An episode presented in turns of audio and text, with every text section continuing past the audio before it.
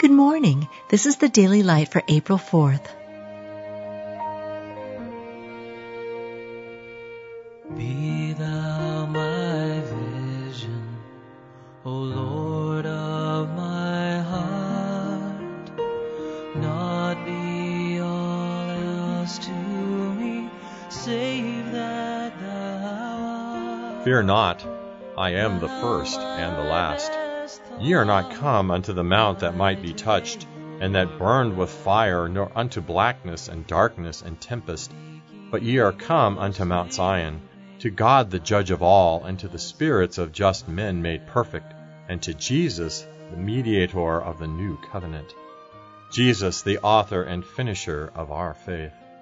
We have not a high priest which cannot be touched with the feeling of our infirmities, but was in all points tempted like as we are, yet without sin.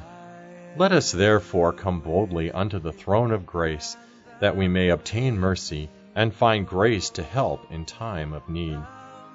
Thus saith the Lord, the King of Israel, and his Redeemer, the Lord of hosts I am the first, and I am the last, and beside me there is no God. The mighty God, the everlasting Father, the Prince of Peace. Art thou not from everlasting, O Lord my God, mine Holy One? Who is God save the Lord? And who is a rock save our God?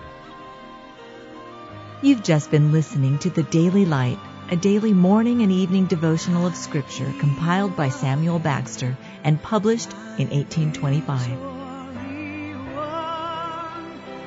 May I reach heaven's joy so bright, heaven's sun.